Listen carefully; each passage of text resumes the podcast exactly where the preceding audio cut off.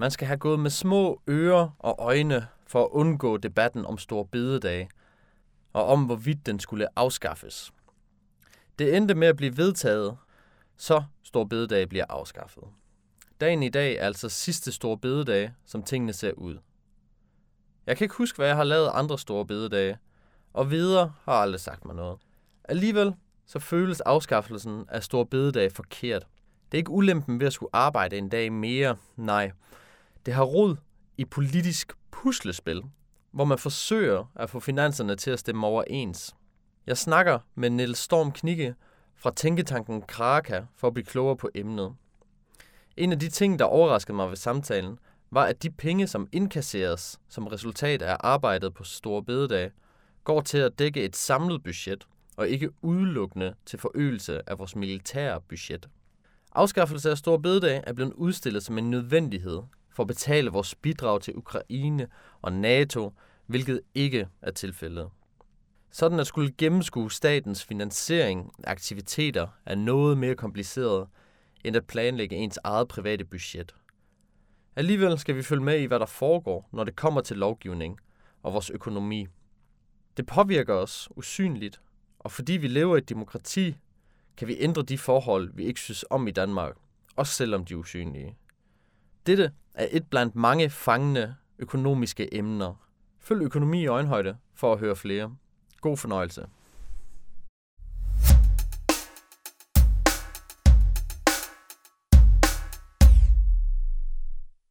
Velkommen, Nils Knikke.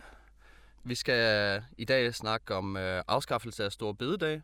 Noget, som du øh, via din øh, position hos øh, Kraga, og sikkert også din almindelige interesse, øh, har udtalt dig lidt om, øh, og som Kraga egentlig mm. også har udtalt sig lidt om.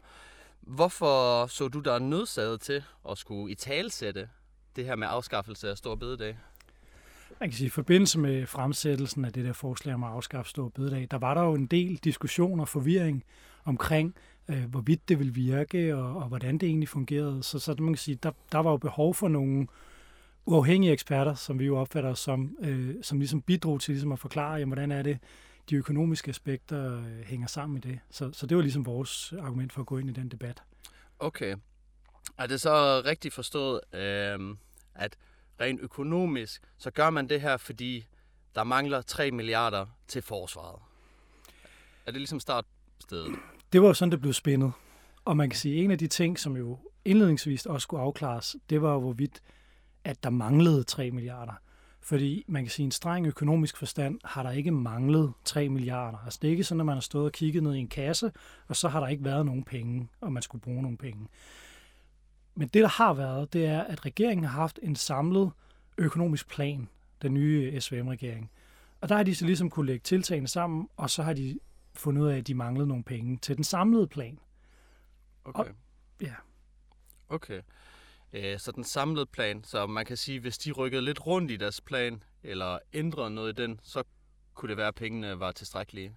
Ja, man kan sige, når man har en samlet plan, hvor man har en lang liste af hvad kan man sige, øh, udgiftsønsker, og så har man nogle finansieringselementer, så er det klart, så er det svært at sige en til en, lige præcis det her tiltag finansierer det her tiltag. Altså den sammenkædning, man har lavet direkte mellem at sige, at de 3 milliarder fra afskaffelsen af Store Bededag skulle gå til det her øh, fremrykning af det her forsvarsforlig. Man kunne lige så godt sige, at det går til øh, offentlig velfærd, som der var nogle, nogle elementer af, eller noget skattelettelse.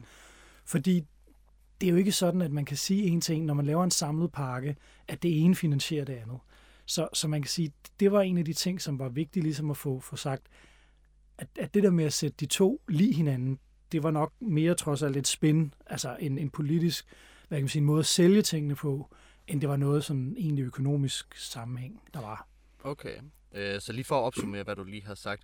Der har været noget på spil, fordi øh, man blandt andet har sagt, okay, jamen de 3 milliarder skal bruges til det her, til forsvaret, mm. hvor det i virkeligheden har været den her samlede finansiering mm. øh, af statens plan, kan man vel kalde det, mm. hvor der så har manglet 3 milliarder.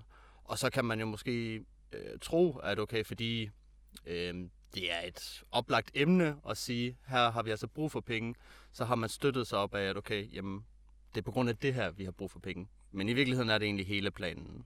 Ja, Og man kan sige, det er jo noget, vi ser, altså, nu skal jeg ikke agere politisk kommentator, men det er jo noget, vi ofte ser, at man, man, man pakker tingene sammen, så man prøver ligesom at pakke noget upopulært, der kan give noget finansiering sammen, med noget, som så måske er populært, som, som koster nogle penge, og så på en eller anden måde kan man ligesom sælge pakken. Øh, det, det, det er jo et standard politisk greb, det ser vi jo, det ser vi jo igen og igen. Ja, og nu, nu skal jeg heller ikke gøre dig til politisk kommentator, men hvorfor tror du, at øh, der er så mange, der mener, det er en dårlig idé? Fordi man kan jo sige, at hensigten på en eller anden måde er jo god nok, men det er da primært negative bemærkninger, der er kommet med på vejen. Man kan sige, helt grundlæggende handler det om et rettighedstab. Altså, det er jo en rettighed, som, som almindelige lønmodtagere øh, får frataget sig altså til at holde fri en dag med, med fuld betaling, kan man sige. Øhm, og det, det er jo klart, et rettighedstab, det vil folk altså reagere på. Øhm, så har der været noget ekstra i forhold til det her med, at der har været nogle traditioner ind, indbundet øh, i det. Altså, det er jo for eksempel været et af argumenterne for, for, hvis du kigger på de konservatives argument, jamen så har det jo været noget med, at, at jamen, det her det er jo en gammel tradition, og, og kristne helligdage osv., øh, som jo, altså, det er jo en samling af en masse helligdage, så der er jo på en eller anden måde en forbindelse til, til kirken, ikke? selvom den er gammel, og der er måske ikke så mange, der går op i kirken mere, så, så er det trods alt en forbindelse, der stadig er der. Så, så man kan sige, det har, været, det har været et ekstra element på en eller anden måde, tror jeg, i, i den der utilfredshed, at jeg kunne samle nogle flere øh, parter, som måske ellers ikke ville samle sig. Øh. Okay, måske også, at øh, lidt, jeg ved ikke, man skal kalde det rettighed, men trods alt, at folk har nogle traditioner eller oplevelser forbundet mm. med store bededage. Mm. Øh, og også, at hvis man tænker det her, jamen hvad får jeg ud af det? Mm. Øh, fordi trods alt, okay, øh, hvis det går til pension eller skattelettelser eller noget, mm. hvor man ændrer i økonomien, så er der jo nogen, der får en gevinst ud af det. Det føles det måske ikke her, når det har noget med krig i Ukraine at gøre, fordi så kan det jo godt føles som om, at vi bare sender penge væk, og mm. det ikke mm. rigtig er noget, jamen, hvem er os for noget mm. ud af det? Øh, fordi der er det jo på et mere globalt plan i hvert fald, at ja. det er der, der kommer en gevinst. Øh, så det kan jo selvfølgelig også være en del af det. Hvor meget får man ved at gøre det her? Altså ved at afskaffe store bededag? Ja, du, du nævnte også selv tallet i starten. Altså det tal, der har været meget fokus på, det er de her 3 milliarder. Og det er, det er det skøn, som Finansministeriet har for, hvor meget det bidrager til, til den offentlige saldo i, øh, i 2030. Altså øh, der, hvor man skal bruge pengene, så at sige. Ikke? Øhm. Okay. Men er det ikke lidt pudsigt, at de penge, man har brug for, det passer lige med, at man afskaffer en dag? Altså det der meget... Øh, man kan sige, det, det tror jeg er lidt en tilfældighed, fordi man kan sige, det er jo den anden vej rundt, at man, man starter med at lave en plan, og så passer pengene jo i planen. Så man vil jo ikke komme ud med en plan, hvor udgifter og indtægter ikke matcher hinanden. Øh, så, så, så på den måde tror jeg mere, det handler om, at man har siddet og lavet en plan, og så har det her element været på bordet, og så har man ligesom, når man havde sine, sine finansieringselementer, så har man puttet sine udgiftselementer på, indtil det passede. Så jeg tror, det med pengene passer, det, det er simpelthen bare et resultat af, at det, det gør de i sådan nogle planer. Øh, ja. Okay. Hvordan er det så, man får de her tal? Mm. Altså, er det fordi, man så siger, okay, vi har så mange personer, der er på arbejdsmarkedet lige mm. Og hvis vi lader dem arbejde en dag mere, så får vi de mm. her penge. Man kan sige, altså regnestykket er i virkeligheden i hvert fald sådan på papiret, altså det simple regnestykke er, er egentlig okay simpelt. Så er det klart, at der ligger nogle, nogle avancerede beregninger bag og nogle, nogle, nogle studier og sådan noget. Men det man siger, det er, at der er de her cirka 222 eller 223 arbejdsdage om året. Og øh, hvis man putter en mere ind af det, så øger man arbejdstiden med 0,45 procent, altså lige knap en halv procent. Så skal man så sige, okay, det er det, som, som der er den umiddelbare effekt. Altså, vi fjerner en helligdag for alle. Det svarer til de her 0,45 procent. Så er der nogen, for hvem det ikke øh, slår igennem. Der skal man ligesom finde ud af, at det kan være nogen, som øh, måske havde arbejdet i forvejen alligevel, eller som vælger at holde fri alligevel, eller sådan forskellige årsager ikke får en effekt. Og der har man så regnet sig frem til et gennemslag på 0,75, altså 75 procents øh, effekt. Så det vil sige, den der knap en, en halv procents øget arbejdsudbud bliver så til lidt mindre 0,35. Øh, og det er så en forøgelse af arbejdsudbud. Det kan man så regne om til øh, antal hoveder eller antal hænder, og det giver så en, en forøgelse af arbejdsudbuddet på, på de her 8.500 øh, personer, som finansministeren kom frem til. Og så begynder man at have noget, man ligesom kan putte ind i sin finanspolitiske regnemaskine, fordi det giver en, en BNP-effekt, og det giver, fordi at der, øh, man kan sige, når folk arbejder, så kan man beskatte det, og det kan man ikke, når de holder fri. så er, det en, så er det en gevinst for de offentlige finanser. Eller sagt på en anden måde, ved at øge arbejdsudbuddet, uden at ændre befolkningen, så har vi flere i arbejde i forhold til, hvor mange der ikke er det. Og det er klart, det giver bedre offentlige finanser at have flere i arbejde, fordi ja, det er det, vi kan beskatte, versus at holde fri eller være på pension eller, eller så videre. Men man kunne vel godt se, at det kunne være sådan lidt en snibboldeffekt, forstået på den måde, at øh, næste gang der så kommer en økonomisk udfordring, øh, lad os sige, vi skal have finansieret psykiatrien, eller øh, okay, nu kom der skulle lige oversvømmelse op i Nordsjælland eller Nordjylland. Er det, er det ikke lidt en boks, man åbner op for med at sige, okay, jamen, vi kan bare få folk til at arbejde mere og mere? Altså, fordi vi, vi har jo været så heldige, at vores arbejdstid de sidste 100 år øh, jo er faldet, og så har vi fået lidt mere ferie og helligdage. Øh, og, men nu drejer det jo så den modsatte vej. Altså, så tager man lidt af gangen, men kunne man, kunne man frygte det, at det bliver sådan en almen metode egentlig bare at tage folks øh, fridag for at netop få mere, mere økonomisk aktivitet? Ja, man kan sige, så længe der er politisk opbakning til at gøre det, så kan man jo blive ved. Øhm, det er klart, at man skal selvfølgelig genoverveje sin vurdering af effektiviteten ved at blive ved. Altså klart, hvis man tager den, der er forskel på at tage den første helligdag og tage den sidste helligdag. Øh, folk vil formentlig have nogle af helligdagene mere øh, nært. Altså man kunne forestille sig den juledagene for eksempel og 1. januar og så videre vil være meget svært for folk til at arbejde på øh, i forhold til de her, øh, hvad kan man sige, lidt mere enkelstående helligdage. Øh, ikke også, som man kan sige, der, ja, og der, det er jo også lidt forskelligt fra familie til familie, hvor man har sine traditioner tungest, ikke? men det er klart, der, der vil være en forskel. Det vil også være en forskel i forhold til, hvor langt ned i, i fritid man kommer. Øhm, det, det er jo også noget af det, vi kan jo se, det er jo meget forskelligt fra land til land, øh, hvor meget man egentlig holder fri. Øh, og, og altså, hvis vi sammenligner os internationalt, det er jo noget af det, som har blandt andet været argumentet for, at det her det virker. Det er jo ligesom at sige, at der er simpelthen nogle, nogle normer og effekter i forhold til, hvor meget fri man gerne vil holde. Øh, så, så jo, altså så længe der er politisk vilje til det, så i princippet kunne vi jo afskaffe alle helligdage, og i princippet også ferie, øh, og så sige, det er op til folk selv at betale, ikke? Og, og der kan man sige, det, det, det er jo ikke noget, der skal ske i praksis. Ikke lige forløb i hvert fald. Nej.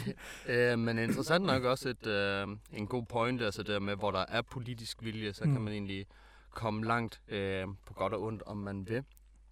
Hvad har I set ved, ved Kraka, at, eller hvad har I udregnet, at der kunne være alternativerne til, at man tog store bededage? Altså, hvad kunne man ellers øh, rykke på? man kan sige, at alternativt, fordi det her det er øh, hvad kan man sige, den store samlede økonomiske plan, det i virkeligheden handler om, så, så er alle tiltag jo i virkeligheden mulige. Og det vil sige, det er, det er den samlede diskussion omkring, hvad skal vi prioritere? Skal vi prioritere fritid, pension, hører måske under i den forbindelse? Skal vi prioritere offentlig velfærd? Eller skal vi prioritere skat? Altså sådan de store spørgsmål, hvor man kan sige, hvad, hvad, hvad skal man prioritere de forskellige ting imellem? Og, og derfor kan alt også være finansiering. Altså, man kunne have beholdt stor bededag, så skulle man have pillet nogle ting ud af sin plan, eller man skulle have fundet nogle penge ved for eksempel at hæve skatterne, øh, eller på en anden måde lave nogle reformer, der kunne øge arbejdsudbuddet. Så, så i virkeligheden er der slet ikke nogen grænser for, hvad der kunne have været alternativerne. Der er ikke sådan, altså sagt, at man, kan, man, kunne, man kunne finansiere det med bundskatten. Altså, det, det er jo bare at dreje på et håndtag. Men det, det er så det, altså hvor man kan sige, det er jo så den diskussion, vi skal tage hele tiden politisk og sige, hvordan, hvordan vil vi balancere den her den økonomi, vi har. Hvad er din øh, mening om så, fordi øh, det er jo muligt for os at skabe flere penge, øh, enten ved Nationalbanken eller øh, jeg gætter på også ved den europæiske centralbank, at det vil være mulighed at skabe flere penge, og så vil der komme inflation, men det oplever vi jo allerede. Men jeg vil bare gerne høre din mening om det her mm. middel til, okay, men vi behøver faktisk ikke at rykke på noget, vi kan bare skabe noget mere. Man kan sige, fordi det her det handler om strukturelle størrelser, så, så, så er det jo lidt gammeldags økonomi, altså hvor at, at de offentlige finanser jo sådan set minder om en husholdningsøkonomi, fordi det handler om, om reale ressourcer.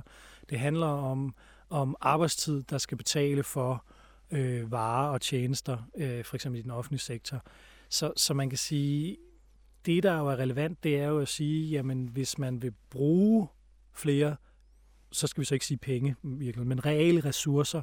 Altså hvis man vil bruge flere ressourcer på offentlig velfærd, så er man også nødt til ligesom at komme op med noget finansiering. Altså på den måde, når man taler de her øh, mellemfristede planer og strukturelle størrelser, der er husholdningsanalogien til offentlige finanser sådan set ret god. Fordi det er ligesom et, et, et regnestykke, hvor der er plus og minus, øh, og der, der betyder det ikke så meget, hvad, hvad man kan sige, hvad kortsigtet udsving og, og, og pengeskabelse i øvrigt det gør, fordi, fordi det er en afbalancering af i sidste ende ressourcer, øh, altså som tid, menneskers tid i virkeligheden. Ikke? Øhm, så man er nødt til ligesom at, at diskutere reale finansieringer. Altså enten, det er klart, hvis det som finansiering er, hvis man hæver skatterne, jamen det er jo private goder, private velfærdsting. Øh, alternativet er så offentlige goder, offentlige velfærdsting, eller nogle investeringer. Øh, I det her tilfælde, der gør man så økonomien større ved at arbejde noget mere, altså, som jo gør, at der bliver produceret flere reale ting i økonomien, altså timer, som bliver brugt til at producere ting på en fabrik, eller services i en, øh, i en virksomhed. Det kan være mange forskellige ting, men, men det gør den samlede kage større. Ja. Okay. Okay. Øh, men så, så stadig igen, øh, øh, for jeg vil gerne have... Det, for, for det kan jo godt lyde nemt, og det er det jo mm. selvfølgelig ikke, men det er med, okay, men vi skaber jo bare nogle penge, fordi, mm. okay, vi skal bruge 3 milliarder, øh, og på en eller anden måde burde det jo ikke skabe inflation, fordi de penge, de kommer jo ikke ind i det danske samfund. Det vil jo være noget, vi sendte til Ukraine, mm. øhm, som jeg lige forestiller mig det. Altså, man siger, det, der var, man siger, den sammenkædning, der var, det var jo, at vi skulle øge vores forsvarsudgifter. Ja. Øh, og præcis hvordan de forsvarsudgifter så vil være sat sammen, ved vi jo ikke. Øh, det er jo sådan set noget af det, der skal forhandles i det forsvarsforlig, øh, vi, vi venter lidt på. Men det er jo klart, det vil være en eller anden form for blanding af at bruge ressourcer øh, på vores egen jord, altså flere værnepligtige, flere soldater, bedre øh, kaserner og så videre. Altså nogle af de ting, som også, hvis man læser medierne, det ser ud som om, der, der, der, der mangler nogle penge. Øh, I hvert fald, hvis du spørger forsvaret. Og så man sige, så vil der være et element af at bare købe nogle dimser i udlandet. Altså, vi producerer ikke selv avancerede missiler, avancerede droner, øh, store skibe, fly, hvad det end er, der kunne være på ønskelisten. Øh, så, så man kan sige, det vil jo være en eller anden blanding af nogle timer, der i virkeligheden bliver puttet ned i forsvaret, som jo kræver noget finansiering, øh, også hvad kan man sige, inden for landets grænser, og så den her handelsbalance ting, hvor man, hvor man køber nogle ting i udlandet, og det er jo så en eller anden form for importeret gode. Ikke? Men vil det ikke også være udmærket at, at prioritere på den måde? Jo, det kunne man sagtens, og det er klart, det har en forskellig økonomisk betydning, alt efter om det er noget økonomisk aktivitet, der ligger i, i Danmark eller i, i udlandet. Men man kan sige, det ved vi jo ikke, vi ved ikke rigtig, hvordan det forsvarsforlig spiller ind, og man kan sige, at i forhold til den offentlige, de offentlige finanser betyder det, det betyder egentlig ikke så meget, fordi det man jo kan sige om forsvarsudgifter, helt generelt, det er jo, at de er i bedste fald penge ud af vinduet. Nå, det er i bedste fald. Det er jo i bedste fald, fordi alternativet er, at man skal bruge dem. Ja, ja. Og så, øh, så er det værre. Så man kan sige, at det bedste, man kan håbe på med forsvarsudgifterne, det er, at de spilder penge. Så, så, så de vil jo fra, fra sådan et, et økonomisk velfærds, uanset om det er privat eller offentlig velfærdssynspunkt, være spildte. Håbet er jo selvfølgelig så, at det er en god investering i forhold til at undgå det værste scenarie, nemlig at vi rent faktisk skulle aktivere de her øh, hvad hedder det, militærkræfter. Så, så på den måde kan man sige, det er en sur ting at skulle bruge penge på. Altså der er ikke nogen, som du, du spurgte også lidt til det før, ikke? der er jo ikke nogen, der synes, det grundlæggende er fedt. Altså lidt ligesom det ikke er sjovt at betale for sin forsikring, men den er rigtig god at have. Ikke? Og det er i hvert fald den logik, der ligger. Så, så man kan sige, ja, det er nogle penge, som i sidste ende i bedste fald vil være spildt. Okay. Okay. Du har på et tidspunkt i en af dine artikler skrevet, at, øh, at det finansieres af fremtidens råderum. Ja. Hvordan, øh, hvordan skal det forstås? Man kan sige, at forsvarsforlidet blev lavet sådan, øh, som det der såkaldte nationale kompromis. Der var det sådan, at man har regnet frem til, hvis vi, vi taler i, i de penge, altså i 2023 beløb, at det vil koste cirka 20 milliarder at øge til, til de her 2% af BNP. Og den finansiering, man lavede i aftalen, det var sådan set bare, at man ændrede underskudsreglerne for de offentlige finanser. At man gik fra at have lavet en budgetlov, der tillod øh, en halv procents underskud, til at tillade 1 procents underskud. Okay, så, en halv, ja, så en halv procent af BNP, og det svarer så til cirka 14 milliarder. I samme øvelse, så ændrede man så også målet for, hvor gode de offentlige finanser skal være med tilsvarende med en halv procent af BNP. Så i stedet for at have et mål om at have balance, så har man så et mål om at have et underskud på en halv procent af BNP. Så grundlæggende gav man sig selv 14 milliarder ved hjælp af underskudsfinansiering. Det var så det finansieringsbidrag, man kom med i den her aftale, altså det nationale kompromis. Og der er det så, man siger, at hvis man har en udgift på 20 milliarder til at øge forsvarsudgifterne, og man kommer med 14 milliarder, så mangler der 6. Det, der så var lidt tricky, det var, at, at aftalen blev lavet på et tidspunkt, hvor man havde en 2025-plan. Og så blev man enige om, jamen de her øh, forsvarsudgifter, det er først i 2033, at vi skal ramme 2 procent. Så man, man skød ligesom målet rigtig langt ud i fremtiden. Så kommer der en 2030-plan, men selv i den 2030-plan, der var man stadig ikke nået til 2033. Så derfor var der noget af finansieringen, som lå frem mod 2030, altså inden for politikernes, hvad kan man kalde det, prioriteringshorisont, og der var noget, der lå efter den horisont. Og det, som den her SVM-regering jo så gjorde, det var, at de sagde, nu tager vi det her, som ligger efter 2030, og så rykker vi det ind i 2030 og putter det ind i det, som vi skal prioritere og være ansvarlige for. Og derfor så blev regningen større. Fordi man havde simpelthen skudt noget ud efter 2030 og sagt, det er der nogle fremtidige politikere, der må finde ud af. Og så tog man det hele ind og sagde, men så bliver regningen større, men til gengæld har vi så, hvad kan man sige, været ansvarlige for det, vi i virkeligheden har besluttet. Og det vil jo sige, det er jo så en beslutning, vi bifalder, fordi det er jo en måde at være ærlig omkring sine politiske prioriteringer og sige, vi vil gerne det her, det koster sådan og sådan, og nu sørger vi for at betale det. Så det var derfor, regningen blev større i forbindelse med øh, valget, eller regeringsdansen, eller hvornår man nu vil, vil trække stregen i sandet. Som jo så ledte til, i hvert fald hvis du skal følge retorikken fra fremlæggelsen, at der manglede nogle flere penge, øh, og man så ligesom blev nødt til at afskaffe Stor Bededag. Altså det var ligesom det, der var kommunikationslinjen fra regeringens side. Okay. Men, men grundlæggende kan man sige, for at vende tilbage til det der regnestykke, altså det kostede 20 milliarder, og man har kun finansieret for 14. Så på, på den ene eller den anden måde, så var der ligesom et hul på 6 milliarder, som var råderumsfinansieret. Øhm, og når noget er råderumsfinansieret, så grundlæggende betyder det bare, at man sætter ikke ligesom konkret navn på, hvad der skal finansieres. Det bliver taget ud fra, hvad man i øvrigt har mulighed for at gøre. Og det er jo sådan lidt diffust. Ja, vil du, vil du uddybe det? Ja, man kan sige, fordi vi jo ikke laver finansloven for de næste syv år, så har man ligesom brug for at have et råderum hvert år. Altså hver gang der skal laves en ny finanslov, der er der nogle ting, der skal vedtages. Fordi man har lavet, man skal lave en aftale med kommunerne, som gerne vil have nogle flere penge, fordi de oplever flere ældre for eksempel, altså, og, og generelt efterlever, oplever de jo en efterspørgsel efter velfærd. Så der bliver lavet nogle kommune- og regionsaftaler, som koster nogle penge. Det tager man så for rådrummet, så kommer man frem til finanslovsforhandlingerne. Der er også nogle ønsker, der er måske nogle statslige ønsker, der er måske nogle politiske ønsker, som, som altså om at gøre endnu mere i kommuner og regioner, end, end det, der blev aftalt. Og det, det er ligesom nogle penge, som man tager fra det her øh, råderum. Nogle gange så finder man ud af, at man vil så meget, at man er nødt til at lave en, en aftale ved siden af, hvor man også finder noget finansiering. Men som udgangspunkt, så bruger man det her råderum løbende til ligesom at finansiere hvert år, altså hvad kan man kalde det, det finanspolitiske årsjul, eller hvad man skal kalde det. Altså ja. kører ligesom den her mølle, hvor der er brug for nogle penge. Og det er jo klart, jo større det her råderum er, jo mere kan man i de kommende år.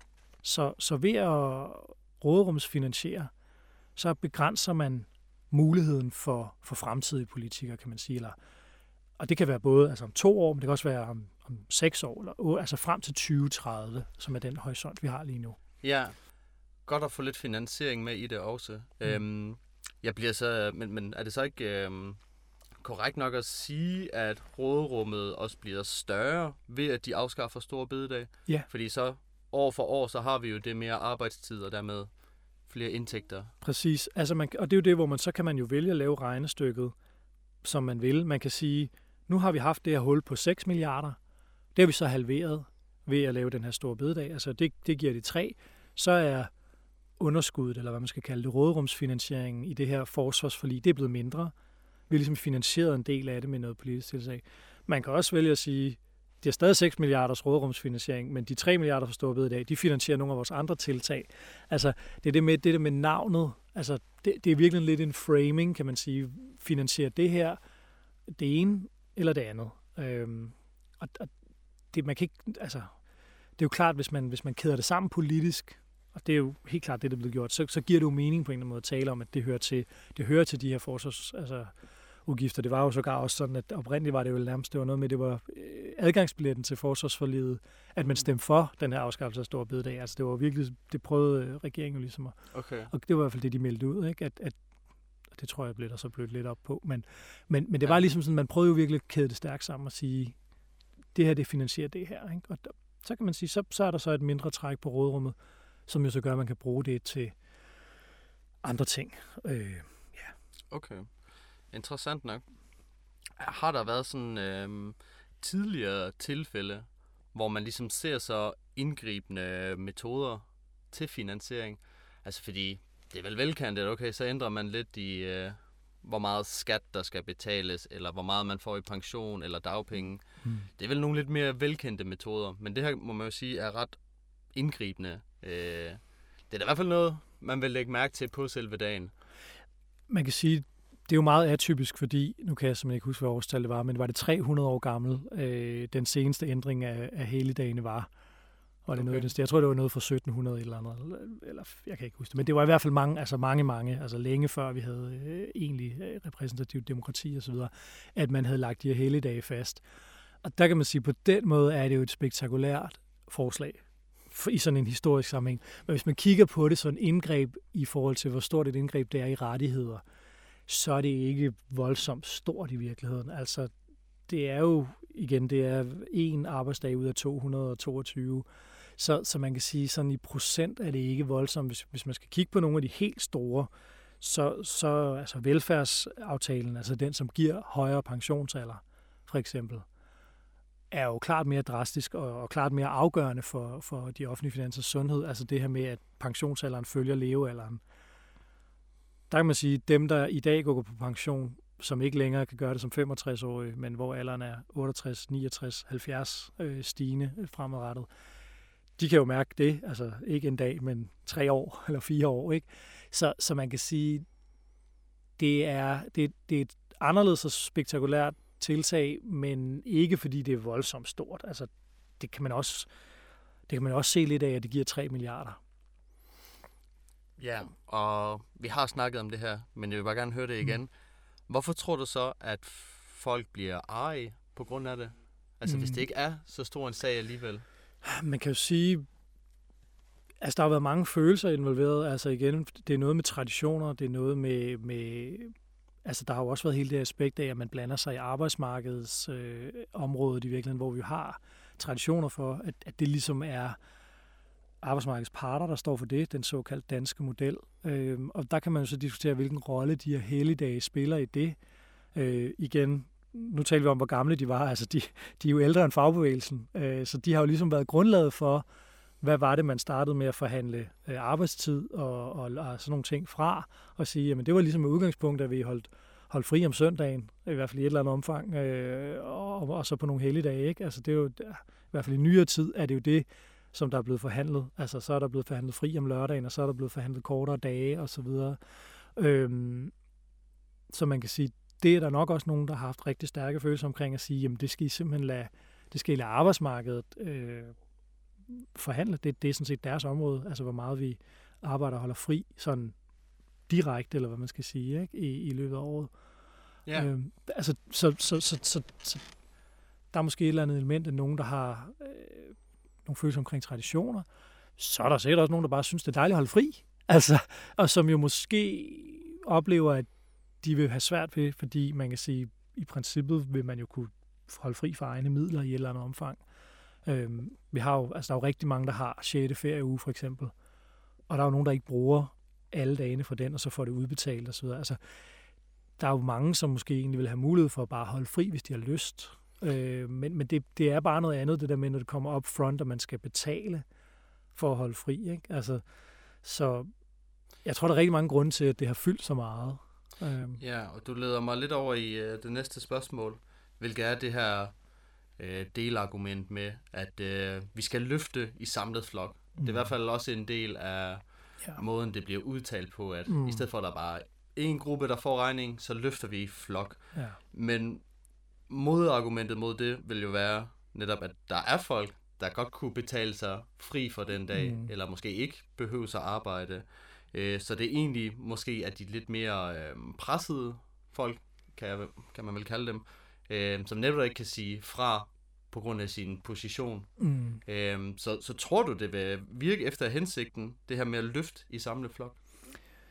Man kan sige, det er jo svært at lave nogen som helst tiltag, der rammer alle helt lige og jævnt. Altså selv hvis vi skruer på skattehåndtaget, øh, rammer det jo ikke, altså samme procentsats rammer det heller ikke alle. Der er nogen, der har, der er nogen, der slet ikke øh, betaler skat i virkeligheden. Ikke? Altså det er jo lidt forskelligt. Øhm, her kan man sige, der er nogen, for hvem det er ligegyldigt. Altså hvis du kigger på de selvstændige, så er de, de har jo altså selv skulle betale hele dag altid, kan man sige. Så de er jo ret ligeglade. De er måske bare glade for, at de kan få passet deres børn i institutionerne den dag. Øh, folk på overførselsindkomst, det er jo noget af det, der ligger i den diskussion, der har været. Hvordan skal man håndtere deres øh, tab af helligdag? Og det er jo så det, man har lavet. En del af finansieringen er jo sådan set, at man øh, beslutter sig for at sætte overførslerne en lille smule ned, svarende til det tab, som lønmodtagerne har af frihed, og siger, så betaler de så med, med noget ydelse, eller det man konkret gør, det er, at man sætter ikke ydelsen op, svarende til det øh, pengebeløb, som, som dem i arbejde får. Øhm, så man kan sige, det, det vil jo aldrig være sådan, at man kan lave et tiltag, hvor det bare er alle, alle. Men altså, det er klart, at hele dags ændringer påvirker virkelig mange, altså lønmodtagere, som der jo er næsten 3 millioner i det her land. I hvert fald øh, langt hovedparten af dem vil jo mærke en eller anden effekt. Øh, så kan man sige, at der er nogen, der siger, at vi gik på arbejde alligevel stor bededag, fordi at man for eksempel dækker, lad os sige, hospitalerne og så videre, ting, der skal køre. Men de vil stadig få en ændring i deres årsnorm. Øh, så, så på en eller anden måde vil det jo, i hvert fald hvis man lægger det ind i årsnormen, ikke? Så, så på en eller anden måde vil det, jo, vil det jo stadig betyde, at de også øh, på en eller anden måde kommer til at arbejde mere. Så kan det godt være, at de arbejder lige meget, altså er på arbejde store bededag, men så kan det måske være, at de så tidligere kunne holde fri en anden dag, som de så ikke længere kan holde fri på. Ikke? Så øh, jeg, jeg synes, det er svært at sådan, altså, for alvor at, at pege på, at det skulle være meget anderledes. Altså, at det, det, det er et bredt tiltag, det er det helt klart. Okay. Hvis vi så bliver lidt i den boldgade, mm. altså hvis man tager sådan et, øh, lad os sige drastisk mm. metode til at ændre økonomien, tror du, øh, tror du, at det bliver mere almindeligt, at man finder, eller synes du, det burde være mere almindeligt, at man bruger de her sådan lidt anderledes metoder? Altså, fordi på en måde er det jo at tænke ud af boksen, mm. selvom det er blevet foreslået før, mm. øh, men ikke blevet gennemført. Men tror du, at det vil være en god ting, at der kom sådan lidt mere nye metoder til at finansiere? Man kan jo sige, at kreativiteten har i hvert fald været stigende, fordi noget af det, vi jo så i forbindelse med i virkeligheden med Lars Lykkes øh, seneste regeringsperiode, altså før, øh, før et partis socialdemokratisk regering, altså den, øh, først den venstre regering, altså den øh, VLAG-regering. Det var jo lidt, at den traditionelle reformvej stødte panden mod en mur. Så, så Lars Lykkes regeringer der i øh, 2015 til 2019 havde nogle ret store ambitioner i forhold til at øge arbejdsudbuddet med, med reformer. Og det, det endte med, nu har jeg glemt de konkrete tal, men han endte med nogle ganske få tusind ud af, af en ambition på 40.000, henholdsvis 55.000 for de forskellige regeringer. Og, og, og man kan sige, at han nåede slet ikke de mål. Øh, det var nogle, nogle ret beskidende reformer, der blev vedtaget. Så kommer Mette Frederiksens regering øh, i 2019 og ligesom siger, at vi vil sådan set vi vil slet ikke, vi vil slet ikke måles på de her reformer. Altså vi vil hellere tale anden generations reformer, som ligesom var et begreb, man indførte, hvor man sagde, jamen vi vil ikke lave gammeldags hardcore reformer, vi vil lave nogle blødere reformer, eller hvad man skal kalde det, som vi kalder andengenerationsreformer, hvor man ligesom går ind, ikke på samme måde og fjerner rettigheder, men prøver ligesom at fikse nogle ting. Lad os sige, det kan være noget med sygefravær, at man prøver at gøre det bedre på det område, lave en reform, der kan gøre, at sygefraværet bliver mindre, og så på den måde få et større arbejdsudbud. Øhm, og der kan man sige, der kom også ud af den regering, der kom i hvert fald relativt få ting ind, som er det, som vil sådan gå hardcore på Finansministeriets bundlinje. Og hvorfor det så er, det er et godt spørgsmål. Det er i hvert fald tydeligt, at det politisk har der været en eller anden form for mæthed øh, i forhold til de her sådan traditionelle finansieringshåndtag øh, i de senere år. Og det øger jo kreativiteten i forhold til, hvad er det for nogle ting, man skal gøre for at hvis man vil bruge flere penge, fordi det er jo også det, hvis man vil. Altså, der er jo ikke nogen, der siger, at man skal gøre alle mulige nye ting. Det, det er klart, det vil man jo sikkert gerne, ikke? Og, og man kan sige, ikke mindst fordi vi jo har en, man kan sige, en lidt atypisk regering, så, som er den her øh, hen over midten regering, så, så er det jo klart, så er der behov for at finde nogle, nogle fælles ting i forhold til det, vi sådan opfatter som traditionel højre og venstre økonomisk politik. Og, og det, det er helt klart, at det, det, det øger kreativiteten. Øh, det synes jeg godt, man kan se ud fra det regeringsgrundlag, der er lagt. At altså, de har gerne ville mange ting, men de har også ligesom været... Ja, de, der er på sådan, det, det er en anden politisk scene på en eller anden måde. Ikke? Det, du kan ikke bare køre de der gammeldags reformer, øh, som, som måske helt så meget, som man kunne i, i årene efter finanskrisen for eksempel. Okay, så umiddelbart en god ting. Jeg kommer til at tænke på, øh, når du siger det, at øh, det er jo det er pudsigt, at man ikke har set det i forhold til klima, som man jo også kalder en krise, og som man jo også har slået sig meget på, at man er jo grøn regering mm, nærmest. Mm, mm. Øhm, og det har da selvfølgelig været et buzzword i et par år efterhånden. Men set fra mine øjne af, så har der ikke været nogen kreative forslag inden for det felt. Hvorfor tror du lige, det er krig i Ukraine, der gør, at man bliver lidt ekstra kreativ? Åh, det er svært at gætte på. Man kan sige, det der jo er lidt specielt ved, ved klimaudfordringen er, at den behøver jo principielt ikke at koste noget i de offentlige kasser. Forstået hvordan? Jamen fordi man kan sige, at mange af de tiltag, som er effektive, det er jo sådan set beskatning. Altså en regulær CO2-afgift på alle dele af økonomien giver jo proveny. Det, altså det er jo skat, så kan man sige. Det giver så noget proveny, man kan bruge til at løse de ting, som eventuelt vil ligge i det offentlige. Altså det er klart, der er nogle offentlige opgaver i forhold til elnettet og altså øh, vejnet og whatever, hvad ved jeg, offentlig øh, trafikinfrastruktur, investeringer osv. Men, men i princippet behøver det ikke koste det offentlige noget. Det er klart, det koster nogen noget at skulle betale for de her ting. Og der er jo nogen, der skal omstille sig, fordi man skal jo omstille sig til at, at drive økonomien på en anden måde. Men, men man kan sige, på den måde er det en lidt speciel... Øh, altså det her, det er ikke en klassisk prioritering i de offentlige kasser. Det er det så lidt blevet, fordi mange af de tiltag, man har lavet, har sådan set haft et træk på de offentlige kasser, fordi man har ikke vil gå hele vejen af den her beskatningsvej. Altså, vi har fået en CO2-afgift, men der er jo for eksempel nogle store virksomheder, der er undtaget. Nogle af dem, der forurener rigtig meget, har fået rabat, og vi har stadig et udstående i forhold til, hvordan landbrugets mål egentlig skal nås og sådan noget konkret. Så, så der kan man sige, det er jo ikke, den er ikke på samme måde den klassiske afvejning i den offentlige velfærd mellem reformer, skat og velfærd, altså offentlig velfærd. Det, det er lidt, den er sådan lidt helt ude på sin egen spillebane. Øhm, og så kan man sige, så er det jo klart, jamen det er en meget vigtig dagsorden. Det er også en, vi bruger lang tid på at, at diskutere i Krakke og, og laver mange rapporter omkring det. Øhm, men, men den er bare atypisk, så, så på den måde, den her, hvor man siger, den her lidt, altså den anden her med store bededag og, og forsvarsudgifter er lidt mere traditionel.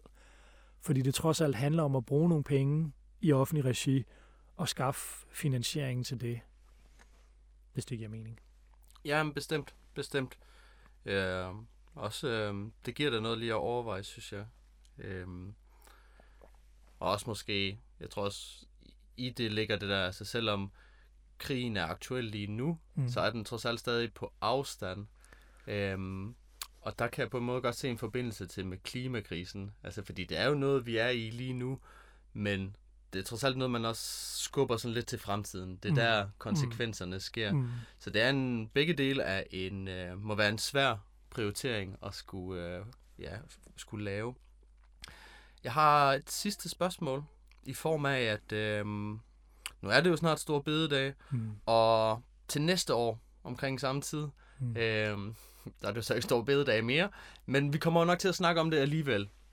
Hvad tror du, øh, man vil kigge tilbage på og have gjort sig af refleksioner over ja, afskaffelse af stor bededag? Ja, det er et godt spørgsmål. Jeg kunne forestille mig, om et års tid, så vil der være mange historier på Stor Bededag om folk, der holder fri alligevel. eller sådan, altså fordi det, diskussionen nu her har jo været meget den der med, om den havde en effekt. Altså, ender det med, at folk bare holder fri alligevel i virkeligheden, øh, og så får vi ikke den her arbejdsudbudsgevinst. Øhm, så, så jeg kunne godt forestille mig om et år, når vi kigger tilbage, eller så kigger man jo lidt frem, så, så handler det måske lidt om at sige, hvad, hvad havde det så effekt? Nu går vi ud og spørger folk på gaden, om de holder fri på store Hvidedag øh, eller ej. Ikke?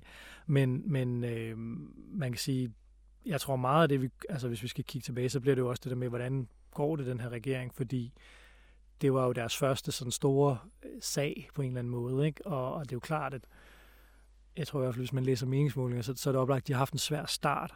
Så, så, så derfor kan man sige, hvis vi står om et år, og de stadig står med, med rigtig dårlige meningsmålinger, så tror jeg, så vil man kigge tilbage på den her sag øh, i et eller andet omfang og pege på, at måske var den en af de ting, som, som kostede dem dyrt. Ikke? Men, men det er sådan, altså, fordi nu kommer vi jo frem, nu skal, nu skal vi jo se, der kommer jo forhåbentlig snart en samlet altså en samlet plan, hvor regeringsgrundlaget bliver puttet ind i en 2030-plan. Der kan vi jo se alle de her elementer, de her brækker, vi snakkede om tidligere, altså finansieringselementer og, og udgiftselementer, som går op i en højere øh, enhed. Øhm, og så, så må vi jo se, hvad, hvad, får, hvad får regeringen igennem af sine ting. Det her har den jo sådan set fået igennem, ikke? Det er stemt igennem og vedtaget. Så, så det kan også være, hvis man er positiv omkring det, så vil man jo se det som, det var en stor succes, at trods en masse modstand, så fik de faktisk stemt det her igennem, som var rigtig fornuftigt. Altså, det, det, det handler jo om, hvordan man ser på det, om man er for eller imod i virkeligheden, ikke? Ja, sandt. Og det bliver da også det, der er lidt interessant, og netop sådan, er det overhovedet noget, man tænker over og lægger mærke til. Altså, man gør det jo nok på selve dagen, og sådan, åh, jeg kunne have fri dag, og det er måske lidt surt. Øhm, men udover det, så kan det jo faktisk godt være, at det ikke fylder så meget. Det kunne være øh. sjovt at lave en, en voxpop i februar 24 og spørge folk, hvornår det store bededag? Hvornår ville det have været store bededag? ja. Altså, hvor mange ville reelt vide, hvilken dag det var, fordi den flytter jo rundt, ikke? Så, ja, det var, uden at slå op i en kalender. Altså, sådan, det, det, man, kunne, man kunne lave mange sjove ting, tror jeg, i den forbindelse. Bestemt, og jeg har da flere gange blevet overrasket over, når det er stor bededag. Det, ja, ja, det er, sådan, er der nok mange, der har det. Så det er også en lidt interessant ting, at selvom det ikke er noget, der ligger alle nært, mm. så er der mm. alligevel nogle elementer i det, der gør, mm. at folk tager det lidt personligt, at man fjerner det. Mm. Meget interessant. Niels Knigge, du skal have tusind tak, fordi du vil øh, deltage og gøre os klogere på det. Ja, selv tak, og tak fordi jeg måtte komme.